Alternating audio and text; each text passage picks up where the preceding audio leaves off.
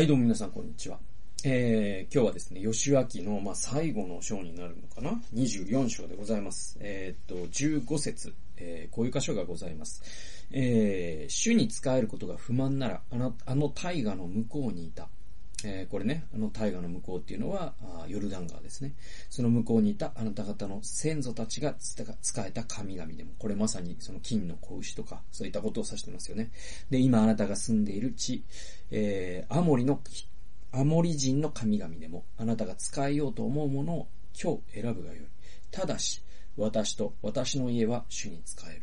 ね、この 24章、15節の後半のね、部分。私と私の家は主に仕えるっていう言葉ね。結構あの家に飾ってる人も多ね、結構いたりするんですよね。玄関とかに。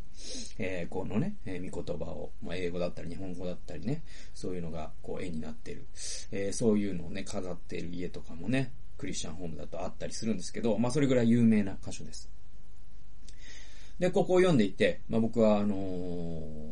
去年のね、4月にここを読んでたんですけど、私と私の家はという主語。これがね、心に留まったんですよ。で、私と私の家や、家っていうのが、要するに私はじゃないじゃないですか。それがすごいね、僕は、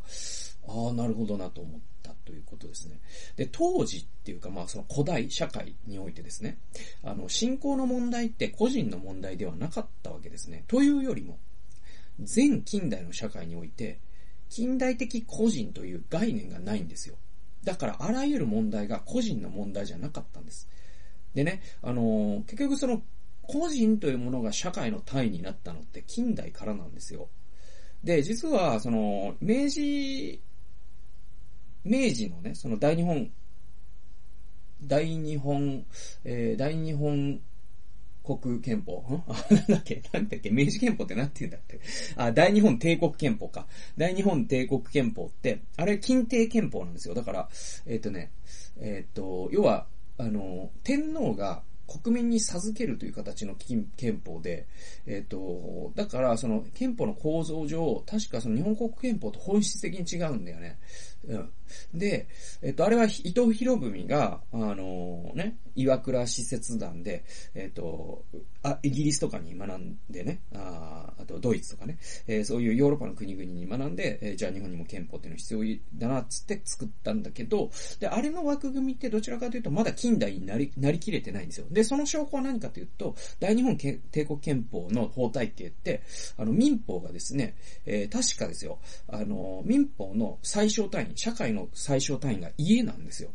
で、日本国憲法の法体系になった時に、え民法が改正されて、その社会の最小単位が家から個人になったんです。これがまさに、その社会の近代化ってことで。で言うと、それより前の社会ってですね、社会の最小単位って、えっ、ー、と、欧米ですら家だったんですね。で、イスラエルなんてもう家じゃないですか。家が単位なの間違いないわけじゃないですか。全近代、そして古代ですから。で、えー、そういう文脈の中で、あのーだからその聖書でね、その男だけを数える、頭数を数えるときに男だけを数えて、子供と女性をか、ね、あの数えてないっていうのは、これ過不調性で、その男尊女卑なんだっていうのも、確かにそれは、あの、当た、当たってないわけではない。だけど、あの、それを考えるとね、実はその男だけを考えるっていうのは、家ごとに数えてるっていう意味でもあるから、実はその全近代の、えー、個人を単位と考えるか、家族とか、家族を単位と考えるかの違いでもあるっていうのは指摘する必要はあるんですね。で、ちょっと話戻しますと、えー、全近代の社会、つまり古代社会においては、あらゆる問題は、個人の問題ではなかったはずなんですよ。で、実際、その法体系とかもそうで、あのー、なんだろうな、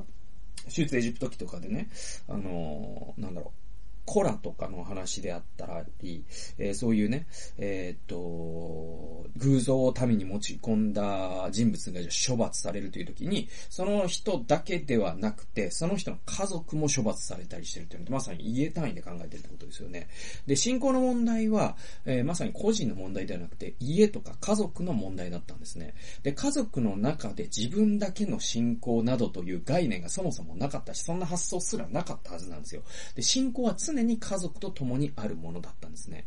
で、えっと、まあ、ユダヤの安息日の習慣とかって言えたいんじゃないですか。で、ペサハっていうですね、あの、杉越があるんですけど、で、そういう習慣とかも言えたいんですよ。家単位で、えー、そのモーセのね、あの、出エジプトを思い出すっていうことが、今もなされてるわけですね、ユダヤ教だと。で、何一つ個人的な儀式などというものがないっていうこともわかるわけですね。で、私たちキリスト者は多分に近代的個人主義の影響を受けたキリスト教に影響を受けてるんですよ。だから僕らってキリスト教に影響を受けてるようで、個人主義の影響も同時に受けちゃってるんですね。だからこのヨシアの告白の意味が従前には受け取れていない可能性があるんですね。私と私の家族は主に、え使えるっていうことのこの意味です。ですね。で、信仰って家族のものなんですね。で、私だけが主に仕えるということはありえないんですよ。はい。で、私の妻、子供たち、えー、親や兄弟、そういったつながりの中でしか私の信仰ってありえないんですね。で、えー、だから結婚って結構重要でって話にもなってくるんだけど、じゃあどうするんですかと。私クリスチャンでね、妻はクリスチャンじゃないんですよ。もう陣内さん、もう私は終わりなんですかいや、そんなことはありませんと、えー、私は申し上げたいと思います。えー、というのは、まあ、新約聖書にも書かれているけども、えー、その配偶者の一人がですね、えー、主に繋がっているならば、その配偶者によって、もう一人も清められているという、えー、新約聖書が言ってます。で、これってまさに個人主義の証拠ではなくて、共同体主義の証拠じゃなじゃないですか。あなたが信じてるなら、家族全体があなたの信仰によって覆われてるんだよって話だから。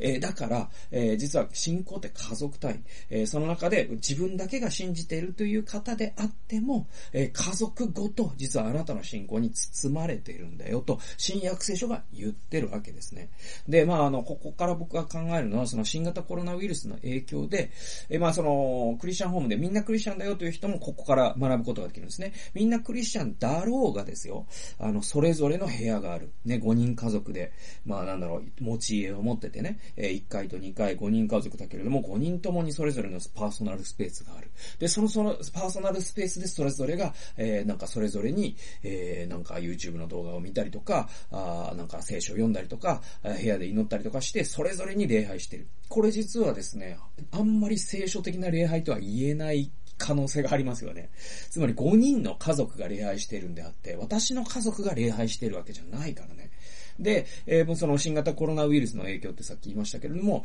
えー、実はね、この時、あの、ちょうど緊急事態宣言が出てて、で、その教会がもう全全部閉じていたので、えっ、ー、と、家庭礼拝をね、毎週してたんですね。だからその家庭礼拝をするっていう時に、私と私の家族は主に使えるということを覚えて、本当にこのね、家庭単位で礼拝をできるというまたとない機会をね、本当に丁寧にやっていこうという決意を神様からその朝語られました。で、じゃあ実際、このね、あの、コロナ禍で、えー、家庭礼拝、えー、なんだろう、教会行けるときはもちろん行きますけれども、行けないときは家庭礼拝ね、今でも時々してます。えー、それがですね、どれだけ、えー、私たちの家族を一つにして、えー、礼拝という体験をより豊かにしたかっていうことは、まあ、結構じわじわと聞いてきてる感じはしますね。だからといって教会が意味ないとか全然そんなんじゃないんだけど、教会に行くとどうしてもですね、その、まあ、僕の場合子供小さいですから、あの、大人の礼拝にね、1時間半とか座ってられないので、やっぱりその子供のクラスに行ったりとかして、教会に行くことが逆説的にね、家族を分けてしまったりしてたんだけど、